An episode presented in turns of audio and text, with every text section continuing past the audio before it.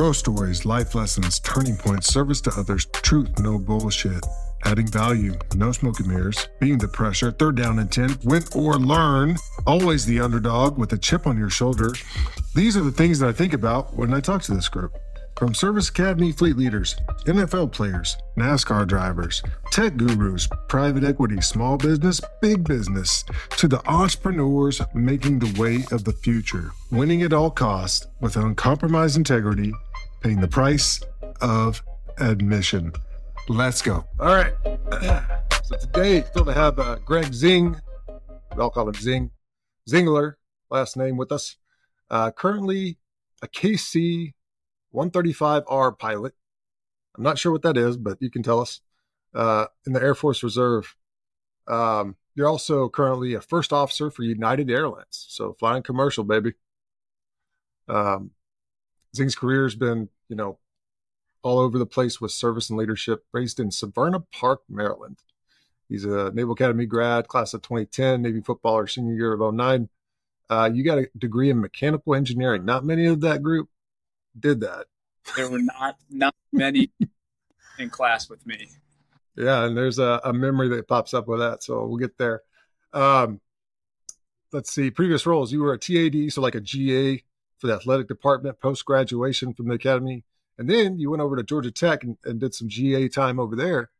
Um, went Marine Corps, became a pilot, served as a uh, MV 22 Bravo pilot. Um, what is that for the group? So the Osprey. Um, it's the, Osprey. Yeah, it's the assault support uh, weapon of choice for the Marine Corps. So the, the the transformer looking thing that can take off like a helicopter, fly like a plane. Yeah, that was the one that, like, as we were going through school, had a whole bunch of crashes because it was kind of new. Yeah, you decided to go Yeah. that way, huh? rough rough development. had some some good years. Uh, thankfully, while I was flying, the last couple of years have been been tough for the community, but it's ups and downs with with anything in aviation. Gotcha. Uh, from there, a deputy program manager at Oceaneering International at Hanover, Maryland. What was that? High level. So high level, uh, I had a, a job offer from a regional airline right before I left active duty, um, and COVID threw that in the trash before I could even start training with them. So, you know, made the decision with the wife to to you know continue the the the out the off ramp from active duty, um, and essentially just networked my way into this company. It's uh, you know, it was just a way to pay the bills. The company's based in in uh, in Houston, does a lot of stuff in the energy sector, and the business the business division that I was specifically with in Maryland um, was government defense contracting. So Cool. Yeah. We'll get into that here in a little bit. Got some uh, like to know more about that. Um, so beyond his professional path, Zing uh, deeply committed to personal growth, community service, coaching kids, youth, uh, sports teams. Uh, his message is clear. Sometimes your best isn't good enough. It's how you react to the failure that defines you. And a bit of an advocate of improving every day. Um, memories, Bobby Doyle, and there were many others that brought this up as well. Um, he brought up your Zerb pregame chant, Zerb Singleton's pregame chant before every dang game. Remind us what that was, and forgive me because I know I heard it a million times, but I can't, I can't hear it right now. Derb Singleton pregame chant. Something that he used to do before games, and you carried it on once he was gone. I'm trying to because I mean there were so many memories of Zerb, uh, some not suitable for for this podcast, but um, I'm trying to remember. I'll have to think on that. I'm going to think I'll, on it, I'll ask Bobby. I'll ask Yeah. Bobby what it was. on it, and uh, He remembers. by the end it'll come. but a specific, I can't think of a specific chant. I mean, Zerb was always, you always knew where Zerb was in the locker room pregame. Yeah. Um, but I'm just trying to think of of what the specific chant was. Hey, you made me feel a lot better about not remembering exactly what it was. So, all right, uh, uh, Austin Milky said, so you were a mechanical engineer major, right? How did you manage that academic piece to uh, balance the needs of Navy football at the same time? what certainly helped that I wasn't uh, trying to balance it with a significant amount of playing time. Uh, so that uh, that gave me more time to focus on the academics. I tell you what, I uh, I remember study hall plebe year with uh, then Captain Ryan Hamilton, um, we'd all go to uh, the library after, you know, chow at, uh, at dinner. And just being forced to sit down and, and knock the studies out really helped me. Um, but uh, I don't know. I just I don't I don't know if I never. I certainly found my my place in the engineering department. You know, something I I love doing. More of a math science guy than the English history type. But uh, some of was stuff I was interested in, and uh, just being being provided with the environment to uh, to just kind of dig into that and really focus on it plebe year. Gotcha. what was your toughest class throughout that major? Throughout that major, Jeez. Um, One that was like, man, I got to go to this class. I'm not digging it. Man, I mean, fluid fluid dynamics wasn't uh, wasn't easy. Um, but I tell you what, the the professors in that department were just outstanding, and uh, I really learned a lot from them. I mean, my toughest classes at the academy were like English 101, and uh, gotcha. you know, yeah, all the uh, all the all the basic English and uh, history classes were where I where I wasn't uh, as strong. Gotcha. My well, my, my method for writing papers was to uh, use as many footnotes and and large references yeah. large as possible. Um, so I would frequently get feedback on my papers of like, well, thank you for telling me what this person thought about it, but what's your what's your opinion? So, if we only had Chat GPT back in the day, I got really I got really good at footnotes. Yeah. What? So you came from a class tonight. What kind of class were you at tonight? Well, so I'm out in Denver right now. I'm in day three of basic indoc um, with United. So. Oh, um, okay. So this is a new thing, like super new. Yeah, super new. So I, awesome. I mean, go out here Monday, checked in Tuesday, and right into it. Cool. All right. Um, he said uh, you were local, so you grew up around the Annapolis area. How'd that feel going home uh, over the weekends? I, I mean, it was it was awesome. I mean, yeah, born in Annapolis. We moved from Annapolis um, up to Severna Park when I started first grade. So um, it was uh, definitely the uh, quite a different experience from what most of you guys went through. And at the time, at the time, I loved it because I mean, you know, you're whenever you had liberty or we had weekends off, you just go home and do your laundry and eat home cooked meals and chill in your basement and do whatever. But um, it's been funny. I mean, listening to a lot of your previous episodes and listening to the stories that you guys have of getting away to sponsors' houses or going to Kevin's family's house in Virginia. Certainly, definitely missed out. I think on a lot of the, uh, you know, the the experiences and the camaraderie building that that you guys had. Um, kind of being away from home kind of forced you to maybe form those tighter family bonds uh, with the guys. But um, no, I mean at the at the time going through was certainly certainly nice to go home. Gotcha. If, if memory serves me correctly, your dad was an academy grad, right? Yeah. So, uh, I mean, football ties. My my dad's older brother Chuck was a class of '80. Okay. Um, he was a, a, defensive back on the team while he was there. Um, my mom's oldest brother was class of '83, and that's actually how my mom and dad met. My dad and my uncle were roommates plebe year, and so they were on the at the at the time, my my grandfather was coaching at Pitt, and my mom's from Pittsburgh, so my uncle and my dad were on the same flight home for Christmas leave. You know, mom and dad met at the airport, but um, so yeah, my uncle uncle was there, and then my dad uh, was class of '83 as well. He played sprint football. Gotcha, gotcha. Two two great programs to be a part of. Yeah. Back when the weight limit was like 150 pounds or something like that. Yeah, and then uh, you know, based off of the supply chain, food made bodies a little bit different, I guess. Uh, okay, next one. Ross Pospisil. Um, he said, "When I think about consistency and dependability, I can I think about Greg. Uh, he walked this. He knew his why and didn't deviate from living this out.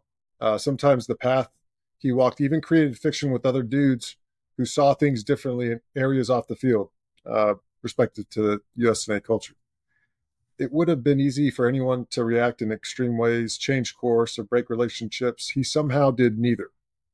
He stayed on course, on his course, uh, yet pressed in closer to others. Love and miss this guy. So, yeah, man. I think that was Psalms uh, chapter. No, I'm just kidding. No, Rob. Uh, no, it's I, funny. I, I'm actually going through that right now.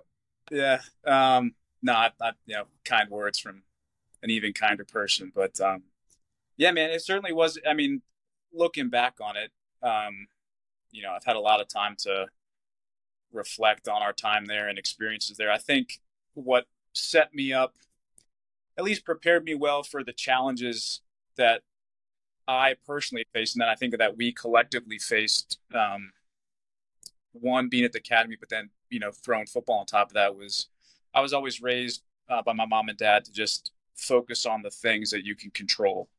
Um, and so whether that's in the classroom, dealing with all the brigade stuff, or at the you know within the football program, focus on the things that you can control. Um, and one one step at a time, one one event at a time, class at a time, one practice at a time. So if you're being asked to go knock out this workout, then go knock out that workout as hard as you can. If you're being asked to run these plays with the scout team, then run them as hard as you can, as best you can to give the defense the best look. And and in the long run, things are going to fall where they're going to fall, and um, it's all going to work out. And whatever that uh, whatever that result looks like, it was meant to be that way. And so, don't. That was a that was a big memory for me. Um, you would fire up that scout offense, man, like like no one else. So that's good.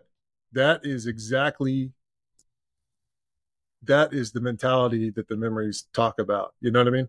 Yeah, and, I, and again, I uh, I'd like to say it was easy, but certainly, I mean, I remember showing up, showing up when we first gathered as a team, uh, plebe year. The the quarterback room looked like so we had Brian Hampton who was going to start that season. Then you had Troy Goss, Jarod Bryant, and and Kaipo. You know, yeah, and by the way, Navy recruits like fifty quarterbacks and right. puts them in other places. Plebe, the plebe, the plebe quarterbacks were myself, and I'm apologies. I mean, these were Napsters. I think I've got their names. There was Scott Yingling. Yep. Um, Ying and Zing there was I'm I'm blanking on his first. I don't know if it was a Scott, but there was an Oswald who was a yep, who, Scott Oswald. Scott Oswald. Yep. Yeah, his dad was like an astronaut uh, admiral. Yeah, Bobby Bobby Doyle. Yep. And and Mike Speciale. So there were five of us freshman quarterbacks. And by the end of you know, by the time we got to spring ball that year, Mike was playing baseball. Bobby and Scott Oswald had been moved to slot back, and I think Scott Yingling had decided to to leave uh, leave school. Yeah. So I was I was the only freshman left in the quarterback room at that time. I was like, sweet, you know, if I just grind it out for four years, my time's going to come. And then uh, you show up to fall ball sophomore year, and this kid named Ricky Dobbs uh, shows up, and uh, I quickly quickly uh, redirected my focus to, uh, to, to other things, and knew that uh, it was going to be you know a battle a battle all the way out. So yeah, man, it was. Um, I, I, I, I took a lot of pride in my role as you know with the scout team, um, because again, at the end of the day, we all just want to win collectively, and whatever your whatever your role is, um, you know, Coach Niumat preached it constantly was you know do your job, and if your job was starting quarterback or uh, you know placeholder for the the field goals and PATs or you know scout team quarterback. Everybody's got a job to do, um, and so you know I, I took that to heart, and uh, you know watching watching the the home games from the stands freshman year um, would take. I know I, I feel a lot of pride just watching the defense, you know, perform, uh, and knew that you know I gave the best look I could to Rob Caldwell, Tyler Tidwell, like the the the giants of the defense at the time. Um, so that was pretty cool. Awesome. All right, man. Story time. Take us back to the beginning. Where does uh Zing come from? Yeah, so again, born in Annapolis. Um, my dad was uh, supply corps in the Navy um, on the the Forrestal, an old aircraft carrier. He got out, worked for the athletic uh, athletic association for a while, and then when Alumni Hall was built and commissioned in, it was either 89 or 90, um, he got the job as the facility manager, the building manager for Alumni Hall. Um, so grew up, moved up to Severna Park, um, you know, for the the schools up there. Um, and so just growing up, being able to come down to, I think I came to more Navy basketball games growing up than I did football games. Um, Why is that? Just well, a bigger. Just because of the venue. Um, venue. And uh, I guess just, you know, spend more time there. I, I do remember going to games as a kid, you know, doing, getting on your, your cardboard box and sliding down the grass hill. This was also before all the stadium renovations. So, right. Um, yeah, TJ Hall. Um, I think class of like 94 uh, or something like that. Um, but he was he was like my idol growing up um, on the basketball team. And then uh, my dad was also involved with the Fellowship of Christian Athletes back then. So I remember actually my first interaction with you know Ben Fay and Clint Bruce and those guys was when I was in elementary school, going to FCA huddles with my dad you know, evenings, and uh, just you know, getting drug around uh, by those guys. So, um, yes, I mean, grew up grew up in Severna Park. Went to Severna Park High School. Um, I actually didn't start playing football, organized football, until I got to high school. That was a uh, something my grandfather, who was a long time player and coach, passed down to his three boys, and then that my dad passed down to me. So, um, started playing football I was a soccer soccer goalie and baseball player all the way up to high school. Then finally got the chance to play, and um, it was fun. I mean, at the time, so I, I started class of 06, so started high school in what, oh, fall of 01 or 02, whatever it was. So at the time, the program, the, the football program was coming off of a, a dip in, in success. I think Coach Weatherby had just been let go and uh, Coach Johnson was in his first or second year with the program. So again, being the being the ignorant, uh, cocky high school varsity quarterback that I was, I thought my chances of getting to the academy and starting as a, a Naval Academy quarterback were pretty good. And then more wins, the Candidos, the Polancos, the Lamar Owens, those guys come through and just, you know, take the program to the next level. And pretty soon we're getting athletes like Bobby Doyle and Scott Oswald to to show up in the quarterback room. So it was uh certain. I mean, looking back, um, was definitely uh, definitely humbling to just be able to to get the opportunity to be a part of the program. Coach Green was my buddy. Green was my recruiter. Nice.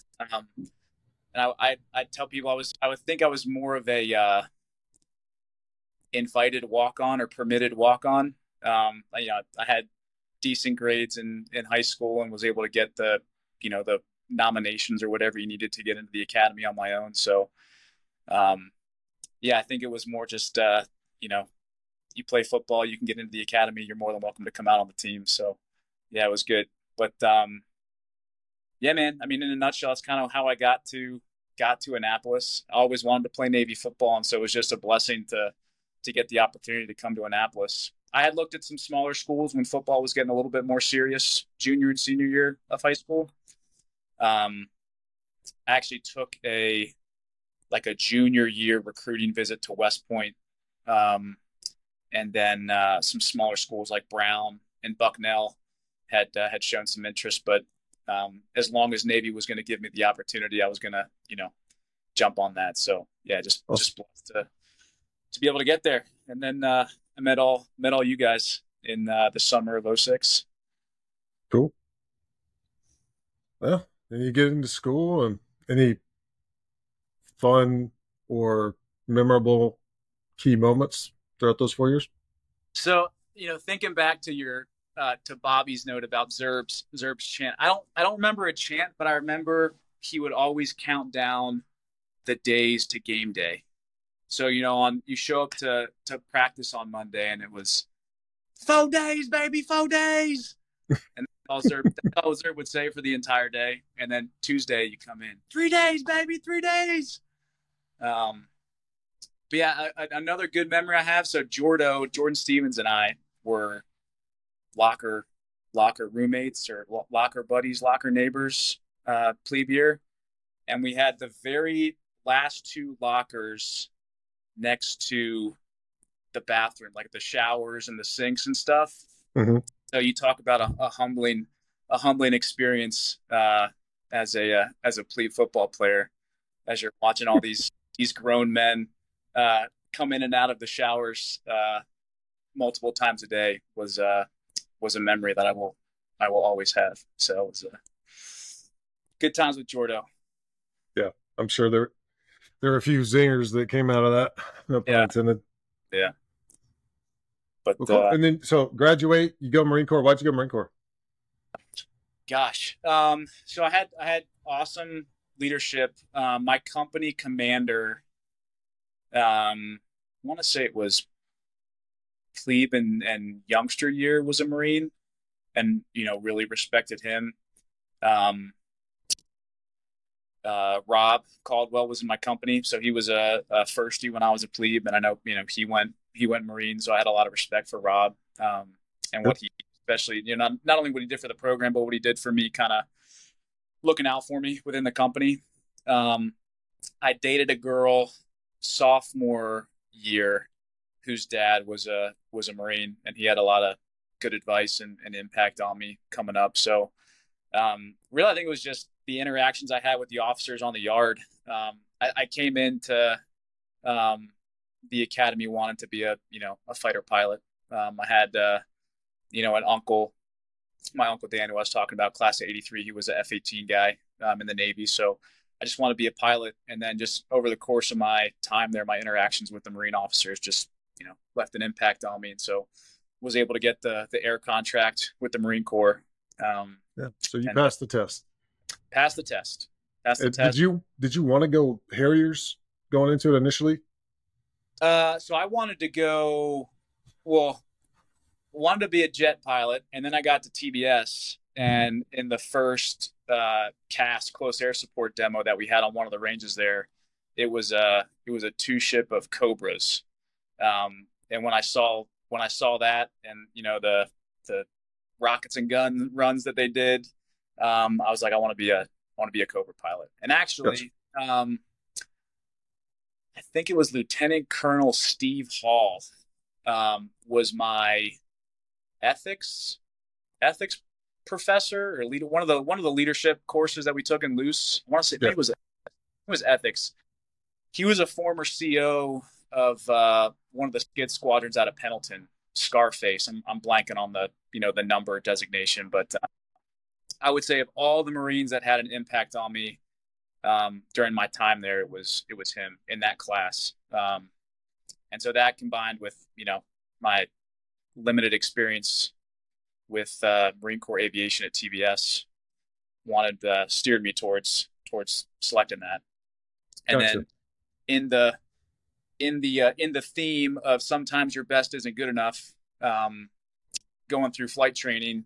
Um, as with with every timing's everything you know at least in my experience timing's everything in the military Yeah. so i worked my tail off in primary flight training i had grades good enough to go jets so in, in flight training after you everyone goes through the same primary flight training and then out of there the marine corps you either track jets helos c-130s or ospreys um, and the jets and the ospreys at the time had certain GPA. We call it an NSS, but it's like your GPA. Had certain GPA cutoffs that you had to get above a certain GPA essentially to be able to even select those. So That's because what Jets and Ospreys, the complexity is a little bit more or like I think I think that's the idea. Um, Okay.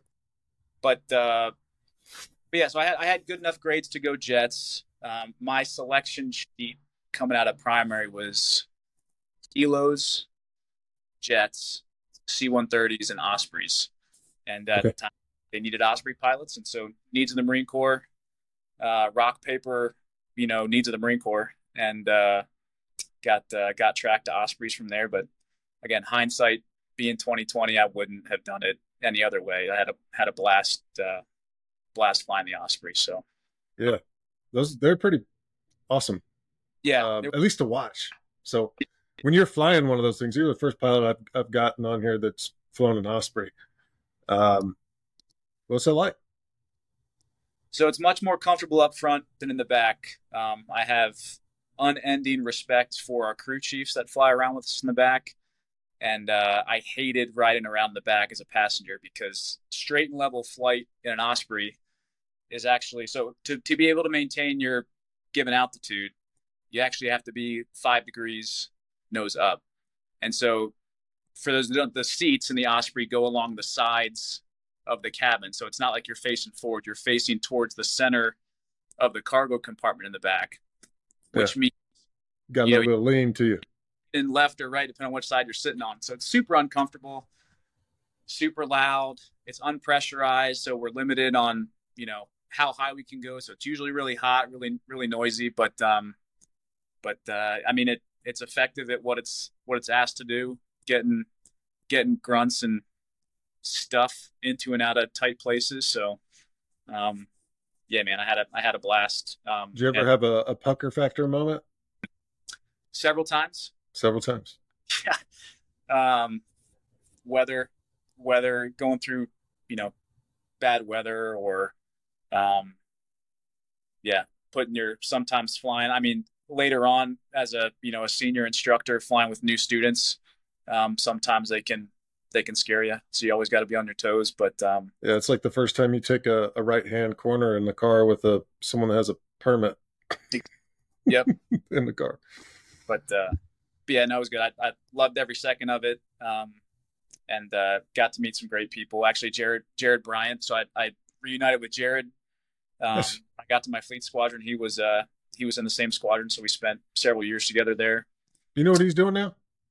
Yeah, so he is actually. I saw him actually. I reconnected with him. Uh, I was out in uh, Japan for a couple weeks earlier this spring, and he was coming off of his um, department head tour as the maintenance officer for one of the squadrons out there, and he is now the three MEF CG's aide. Gotcha. Um, on track to be you know, coming out of the Marine Corps if he wants to. If, if I bet if, you have some really good training there. Yeah, if not, uh, Jarod's Jarod's going to go as as far and as as high up the chain as as he wants. So, sure. yeah. Well, cool. And then, uh anything else inside the military career you want to hit? Not really, man. I mean, again, I just was fortunate. I did three deployments in my in four years, four or five years on active duty. So, where are those um, deployments I, to? So all three of them were to uh, what the Marine Corps called at the time it was the Special Purpose MAGTF Crisis Response Africa. So it was basically the the Department of Defense and Department of State's re, you know answer or reaction to Benghazi.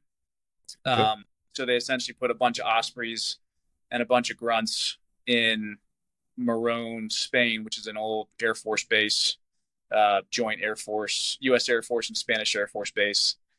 And then we were essentially there, standing different alert postures for embassy reinforcement and stuff in, in Africa. So we bounced back and forth between Morón and Sigonella and places along the west coast and of Africa and Central Africa. So they were uh, relatively easy deployments given the you know where we were staying which were you know uh, developed supported air bases with decent living eating and you know fitness facilities connectivity was good and usually had wi-fi to talk to the family so it certainly we certainly weren't uh, roughing it uh, by any means um, but uh, any key takeaways from those deployments? I mean, anytime you're in a different, you know, no, continent just, or area, it's I would, stuff. Yeah, no, I would say um, I came away, especially with seeing the different parts of Africa that I did, just came away with you know just a much greater uh, appreciation for what we have here in the states. Um, just not only just the, the living conditions, but just the opportunities that we have um, uh, afforded to us here. So I, I, I just gained a much better appreciation for, for what we have. And I think just uh, ha- has helped me keep things in perspective at times. You know, when when things aren't going the way you want them to or the way you think they should be going, um, I think it certainly has helped me to try to keep perspective on things and and realize that it's all you know, it's all relatively still very very good for for the Zingler family with uh, with what we have. So awesome. Yeah, no doubt. So you got out, transitioned. Why'd you Why'd you get out? Yeah, so I tried to do a couple different things while I was in. So I I went through the the weapons and tactics instructor course uh, in spring of 18 I got back from that, uh, back to my squadron, and I had applied for an inter-service exchange. Um, so the Marine Corps got a bunch of different inter-service exchanges, both uh, international service exchanges as well as within our Department of Defense exchange. So the the Osprey community has an exchange where they'll send one of the Marine Corps pilots to one of the Air Force CV-22 squadrons for three years, and then in exchange for that, there's a bunch of Air Force instructors that work at the the schoolhouse, um, the the V twenty two schoolhouse um, in North Carolina. So one of the one of the head instructors at the squadron ahead of me um, was currently filling that that exchange, and you know raved about it. It was something I wanted to do. The Air Force employs their Ospreys um, strictly within their Special Operations Command (AFSOC).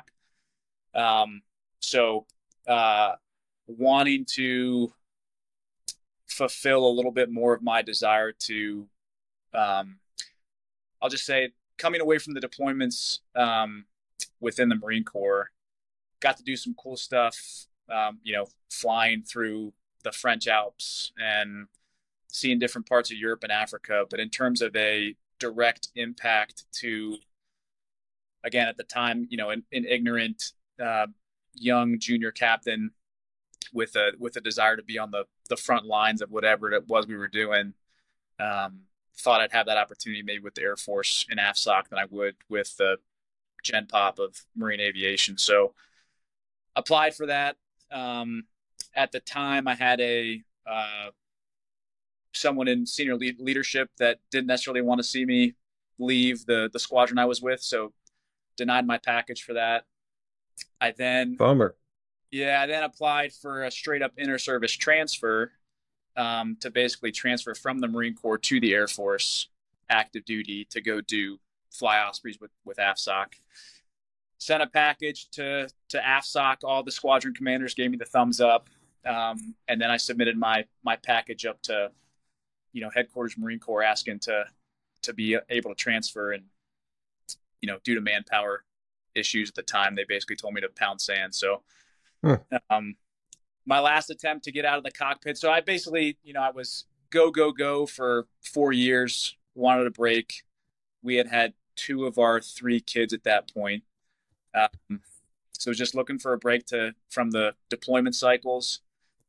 I asked the monitor if I could just screen to come up to the Naval Academy, um, and basically was you know told that I could I could fill the military liaison position um, that Ross had had filled, and um, uh, Mike, my Walsh. blank on, yeah, Mike Walsh had filled the old, you know, Bryce McDonald, uh, Ryan Hamilton role, and to to to be able to to apply for that, you just have to get your monitor to sign off on it to basically allow you to just screen for it, and uh, the monitor wouldn't wouldn't uh, would let me do it. So Man, um, hitting a whole bunch of roadblocks. Yeah. So again, it's it was uh, it was uh, it was at that point it was time that I decided the Marine Corps and I needed to see other people. So uh, okay, decided. Well. Yeah. So decided to uh, to to pursue leaving active duty, um, and then uh, did a direct affiliation. So there's a direct affiliation program that the Marine Corps does, which basically allows you to transfer from active duty to SMCR, Select Marine Corps Reserve, without incurring a break in service. Um, so I, I did that and I was able to, you know, affiliate with the, the East Coast Reserve Osprey Squadron in Norfolk and was able to scratch the itch, flying, continue to fly Ospreys there um, while working as a civilian up in uh, up in Maryland. So, gotcha. Yeah. Now so you're with United I, Airlines. I'm sorry. Now you're with United United Airlines. Yeah. So it, it all works out he's got a plan. So, um, yeah, so that was the reason why I decided to get out. Was basically I had, uh, you know, I had I had worked my way up um, in the the hierarchy of Marine Corps, the DMV 22 community. The only, I guess, higher position I could have achieved was, uh, you know, going to the the weapons school as an instructor. But uh, was looking for a break. Didn't really have any interest in going to do a staff staff job anywhere. So it was all good. I served my commitment, no hard feelings. I know the the Marine Corps didn't owe me anything, um, so was all good. Did the commitment, decided to get out. And, gotcha. Uh, Controlling what you can control, I guess. Yeah, exactly. You know, stuff. Uh, people are going to tell you no. Timing's everything. You may it just doesn't work out a lot of times the way you want it to. And again, regardless of what you what you think your best is or how hard you work, um, you could you could be the the most senior level instructor with all the qualifications, all the certifications. Um, but for whatever circumstances, you can't pursue what it is that you want to pursue. So, how do you respond? How do you regroup and come up with a new plan and and uh, continue pushing forward? Gotcha. So, you are uh, not only uh, flying for United, but also in the reserves, flying with the Air Force. Yep. Right? Something you also wanted to do. What kind of bird are you flying? Uh, so the KC-135, it's a it's a Boeing 707 airframe, but it's uh it's one of the, I guess now three air refueling platforms that the Air Force flies. Um, okay. There's the KC-135, which again it's it's, it's a four engine, uh, fixed wing platform. Um, they have the old KC-10s, which have the they're phasing those out, but they're the ones that have the the third engine and the actual vertical stab tail of the uh, of the aircraft and then the new the new hotness is the the KC46, which is a a Boeing 767 that's uh, going to be more and more coming on. It's already it's already um, hit the fleet, but it's going to be replacing more and more of the old uh, KC135s and, and KC10s. But um, but yeah, it's been cool. I, I did a lot of time as a receiver, looking up the the hose and drogue of C130s and KC10s, and so it's cool being on the other side of you know, the gas station being the one pumping the gas and offloading the gas. So it's been cool. Gotcha. But you that thing's a tank. All right. Well, cool. So um, you're just now getting into United. Uh, why? Why United? Why commercial? Uh, just because you had the skill set, or like how'd that work? Yeah. I, well, I mean, again, um, you know, interesting how perspectives change coming up through, you know, Marine Corps aviation. Was never really interested in going going commercial. I didn't really think I was going to enjoy the what I perceived to be the monotonous, boring flying of flying people and um, you know from Baltimore to Denver, whatever the case was. Um, but the more and more I learned about it, um, and then the more and more I, I talked to, you know, my two uncles, one who was Navy and then transitioned to fly for Delta, and my other who was Air Force and then transitioned to fly for American. Um, seeing the the quality of life that they had, the opportunities to travel, and the opportunities that they were able to provide for their families was very appealing. Um, and then just learning more and more about it, and, and knowing that you don't have to take work home f- with you. So y- yeah, you spend probably more time away from your family than most professions. Um, but when you're home, you're home and you're not monitoring email, you're not answering phone calls.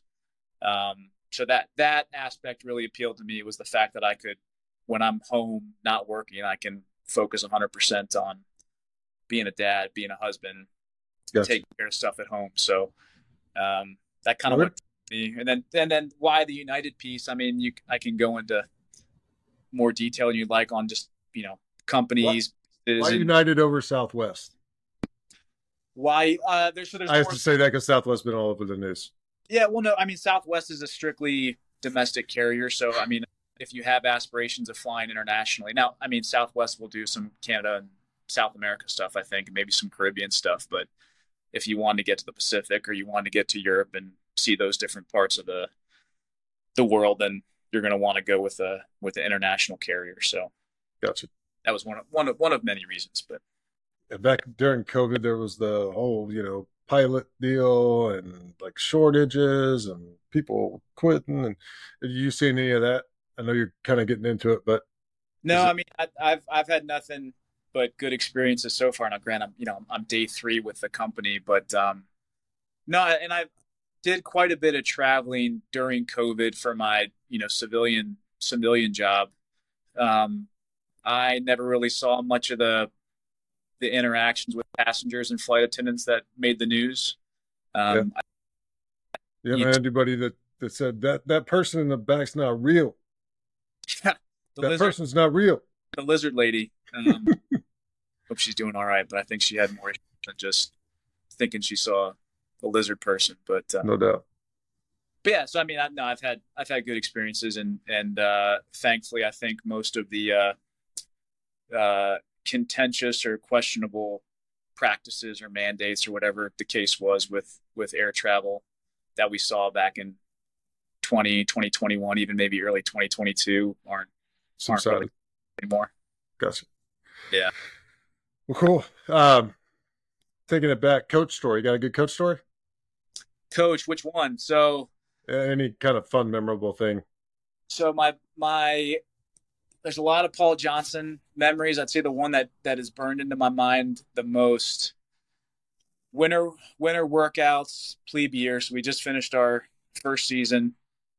I don't know. I don't know if you, if this was like a plebe, if it was like a plebe workout, or like a scout team thing. But coach and Ryan Hamilton pulled us all into Joe Bellino and we were voting on um, the Ronnie Winchester Award recipient for that year. Um, and so, you know, Ryan gives, you know, his, you know, he was, you know, best buddies, teammates, I think, with with Ronnie, if I'm not mistaken. So, it, you know, it was certainly yep. meant something to him. And Coach Johnson gave his spiel on kind of what it means and, you know, what you should be considering when casting your vote for who you think should get it. And uh, so we all cast our votes. We go back into the to the weight room and we're doing our workout. And then maybe, you know, 15, 20 minutes later, Ryan comes back into the weight room. He's like, all the plebes get into Bellino now. And so uh, were you part of this? Do you remember this? You know where I'm going with yeah, it? Okay. So so we all shuffle back into Marino and uh, PJ gets up in front of us and uh, he's like you dumb mother effers. Which one of you voted Ricky Bobby to receive the Ronnie Winchester Award? Yeah. And it's crickets, no hands, no one volunteered. and he's like, I'm going to ask you again. He might have asked us like one or two more times. And he's like, all right, y'all, you don't, y'all don't want to fess up. Get your, get your cleats on, get your ass outside. You know what's funny? It hasn't come out yet, but I just got done with Doc Fair. Yeah. And I asked him about this, and he said the exact same thing. He got a call from from Coach Johnson. I was like, "Get ready. Yeah. Get your stuff. It's late at night." Yep. so we proceed to go out to the grass practice fields. Again, it's probably it's January, February. We're still doing workouts. We haven't had spring ball yet, and uh, I, I, he must have asked Coach Speed to to come out and and handle us because uh, I just remember Coach Speed beating us for twenty or thirty minutes, um, and uh, I I remember on our way out. So we we were on our way out to the field to get our beating, and uh, finally Chad Chad Peterson comes up to Coach. and he's like, "Hey, Coach, it was me. It was me." And I forget what exactly he said. It was like, "Oh, you lost your chance. Like you should have yeah, said too it." late. So too late. Um, you're all going to get beat for it. So, and I, I think, you know, you know, one of the one-liners I remember him saying was like, "If y'all if y'all wanted Ricky Bobby so bad to you know win this award, well, hell, I want to meet the guy." And just mm-hmm. listening to Coach Johnson. if you ain't first, you're last. That's what yeah. I remember him saying.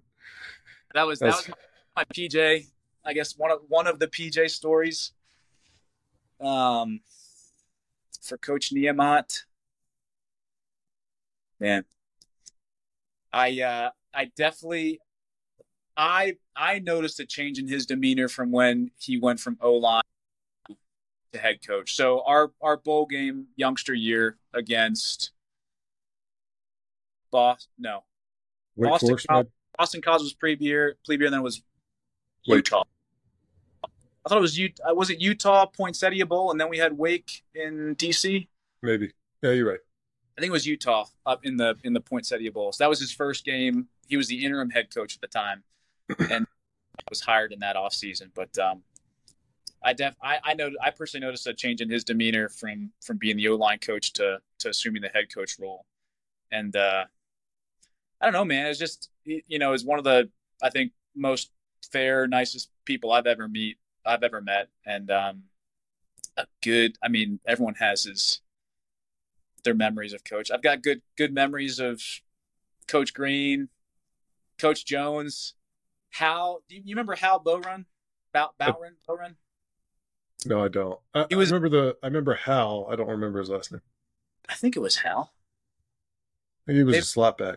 I think it was uh anyway, he I think he was a slot back a class or two after us.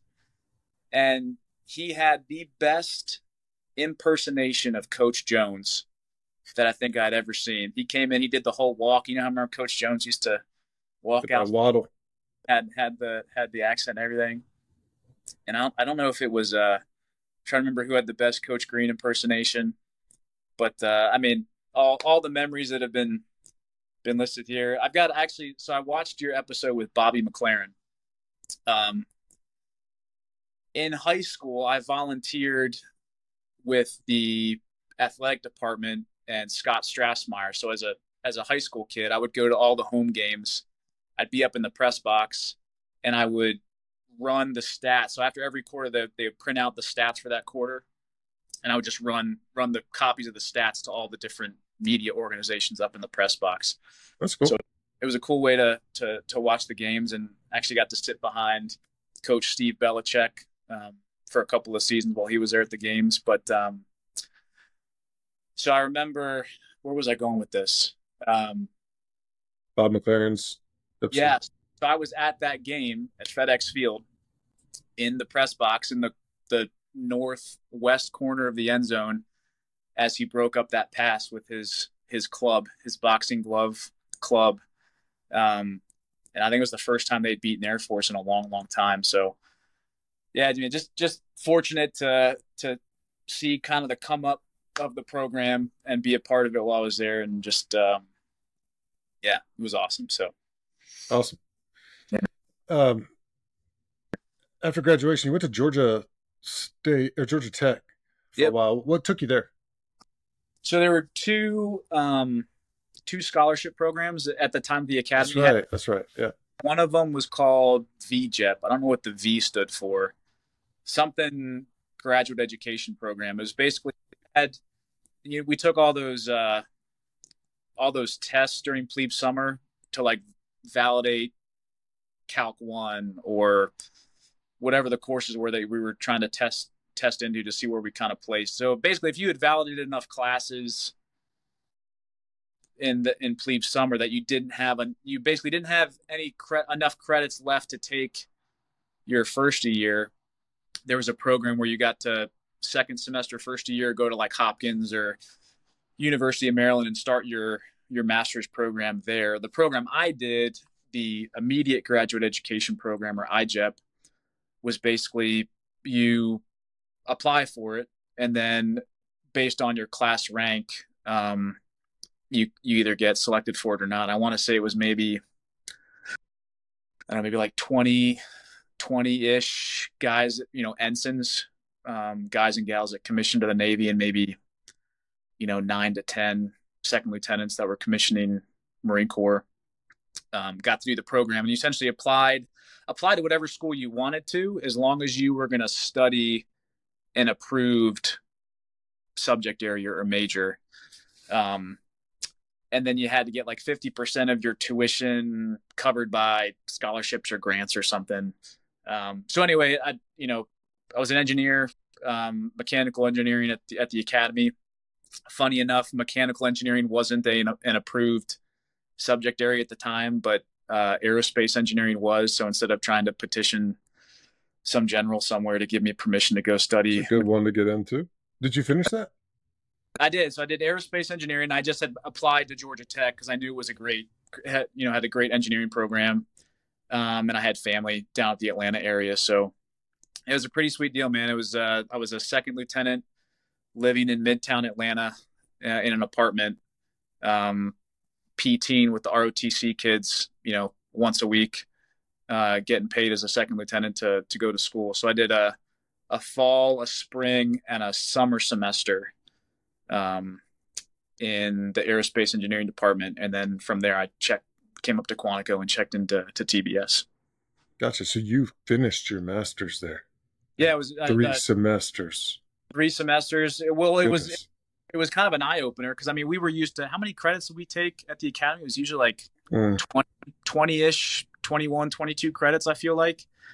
Um, at Georgia Tech, it was only like maybe 12 or I think the entire program was maybe only like 33 credit hours or something like that. Um, and again, I was just itching. I, I was watching all of you guys, you know, go on to do great things in, in the service. And I was just kind of getting that itch to, uh, again, thankful I was there. Yeah. But think about, you know, time benefit versus effort. I mean, I'm sure there's a lot of effort there, but man, that's a, that was a killer program. Knock it out. Yeah. Again, as a, as a young, a young dude with you know seeing all of his buddies go off to to deploy and uh, and work up. Um, you know, I was thankful I was able to able to do it, but took my degree and and ran, um, and uh, and got to got to Quantico after that. But great experience. It was you know a nice. Uh, definitely a different educational environment than the academy. It really made me appreciate the uh, the quality of the professors we had. Um, and I guess the you know the environment that the academy provided for our for our education. Um, yeah. Seeing that versus you know a, a, state or a private private institution, whatever. Good, good structure. Yeah, for sure.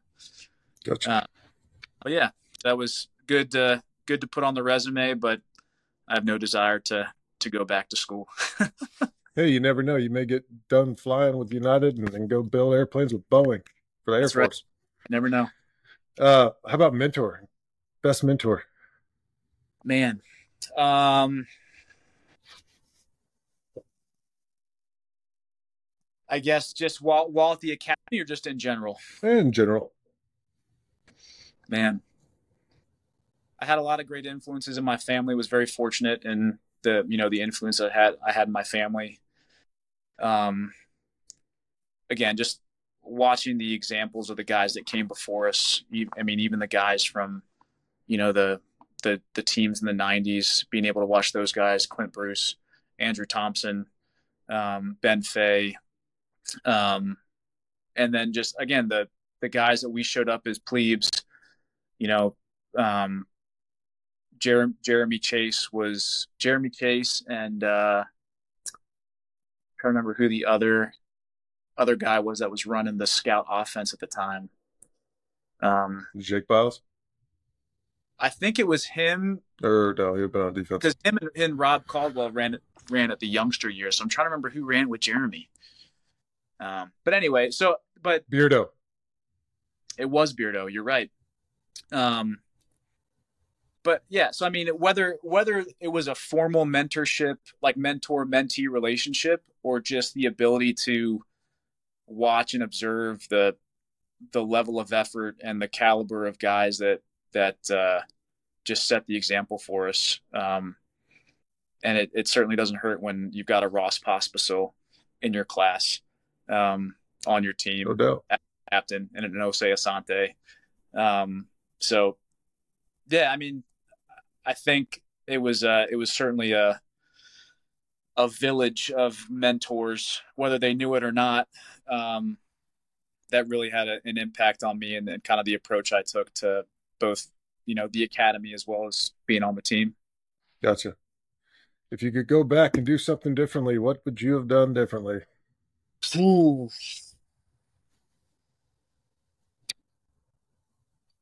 Been faster, taller. No, I'm just kidding. Uh, know I get I get asked the question a lot more of like, would when I when people when you're talking to people and they find out you went to the academy, and they don't know much about it other than you know maybe what they saw James Franco portray on that terrible movie.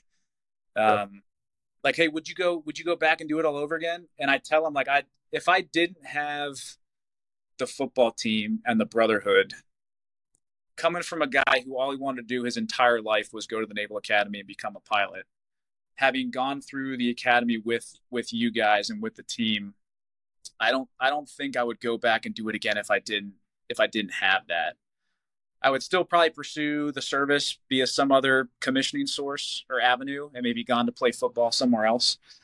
Um, but I, I don't think I would have done it again just because of I don't even know if I have a good reason for it, but I think it was just that that great of an experience um, and uh, you know formation for me as a as a man to to experience that with you guys. So um, if I could change anything, man, I mean, to to wish to wish I could have contributed more on the field, I think would maybe be more like selfishly driven. Um, because at the end of the day, we had we had great teams, good teams, and great seasons. We ended on a really really high note, ten win season, victory over Missouri in the the the Texas Bowl. So, I mean, to go out like that and to to play in the places we did against the guys we did. Um, I know it's tough to tough to pick something out that I would change because it, it was it's pretty sweet looking back on it. I mean, perspective is everything, but um, yeah, I don't know, maybe beat Notre Dame three times instead of two. I don't know. It's like, it's like what do you? I got you. you. No, that's good. No, it's yeah. it's okay. It's it's actually awesome when you can look back and say, I wish I wouldn't have changed a dang thing. Right. Yeah. So, well, cool. Um, what's your biggest obstacle or struggle that you're working through today? I would say uh, it's always it always requires effort for me to be present. Um, I'm kind of wired to always look for what's next and to kind of look look look ahead. Um, which in a sense is, has served some benefits and the ability to kind of plan and try to you know to get to where I am now. But um, just to to focus on being present, especially with the kids. Um, you know, my kids are eight, eight, six, and almost four. Um, so a very, very formative time in their lives. Yeah. Um, and my wife, my wife's been doing all the the heavy lifting on the home front for me, um, for for our family since uh, you know we've been on active duty and deployments and trainings, and now coming out here is more more of the same. So, um, awesome uh, yeah, just being able to to really give 100% of myself to them when I'm home. Um, it's not uh, it's not hard per se, uh, but definitely requires a uh, you know a purposeful approach. I think. Uh, yeah. To be that. Yeah, you're not alone. There's a lot of, a lot of guys same bucket. I think for sure. Going yeah. through these. Well, cool, man. Well, what's your price of admission? My price of admission. Um, again, kind of what I what I teed up in that that survey for you. Again, being able to look back and kind of analyze my experience was just being being able to be at peace with the fact that again sometimes your best just isn't it isn't good enough. Um, and isn't good enough in the sense that it, it may not achieve the the result or the end state that you want. Um, whether that's starting time on the, the, the football team or the promotion at work, um, uh, wh- whatever the case may be, you can control everything that you can and do your best or whatever you can to to influence that and still might not work out. And I think what I have come to learn is that it's really how you how you regroup, how you debrief yourself to be able to adapt, you know, reload and reattack, um, is is I think how you can even, you know, grow and improve more as a person than if every time you you tried something that worked out for you. So, um, the price of admission is is being willing being willing to attack a challenge or accept a challenge knowing that's, that that your best may not be good enough and having the having the humility to to accept accept defeat or accept a setback when it comes to you, but then have the resolve to to to regroup and, and try it again.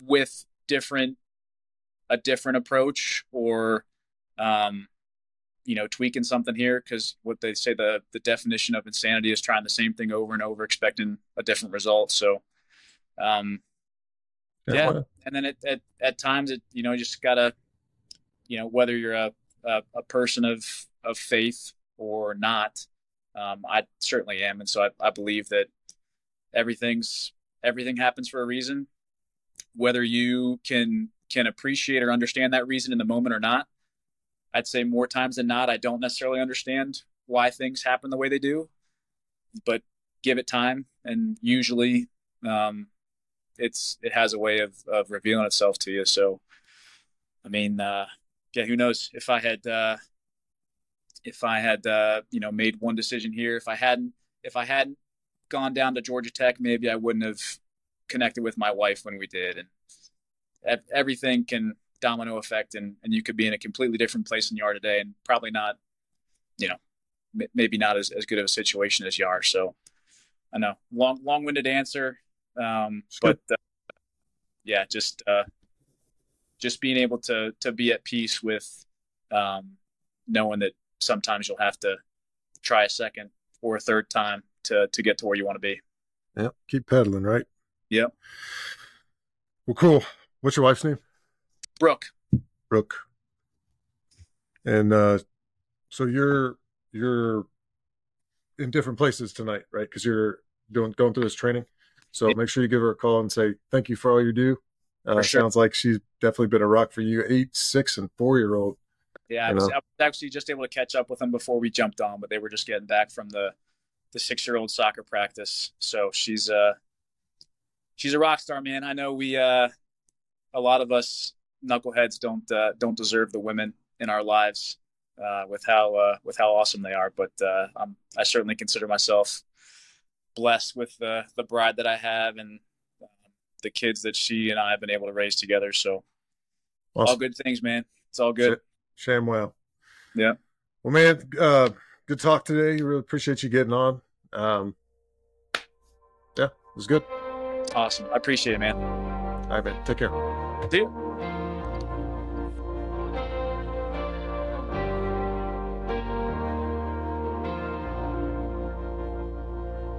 The weapon may be formed, but it won't prosper. When the darkness falls, it won't prevail. Cause the God I serve knows only how to triumph. You'll burn a hole through my God will never fail. Something about it ain't right. Never fail. I'm gonna see a victory. It's funny how everything can change in a moment. It hits you in the heart, and you know when you know. If the night is burning.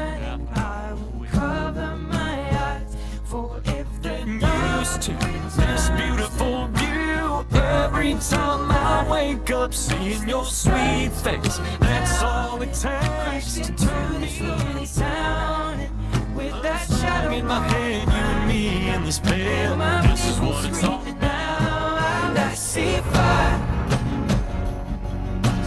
inside the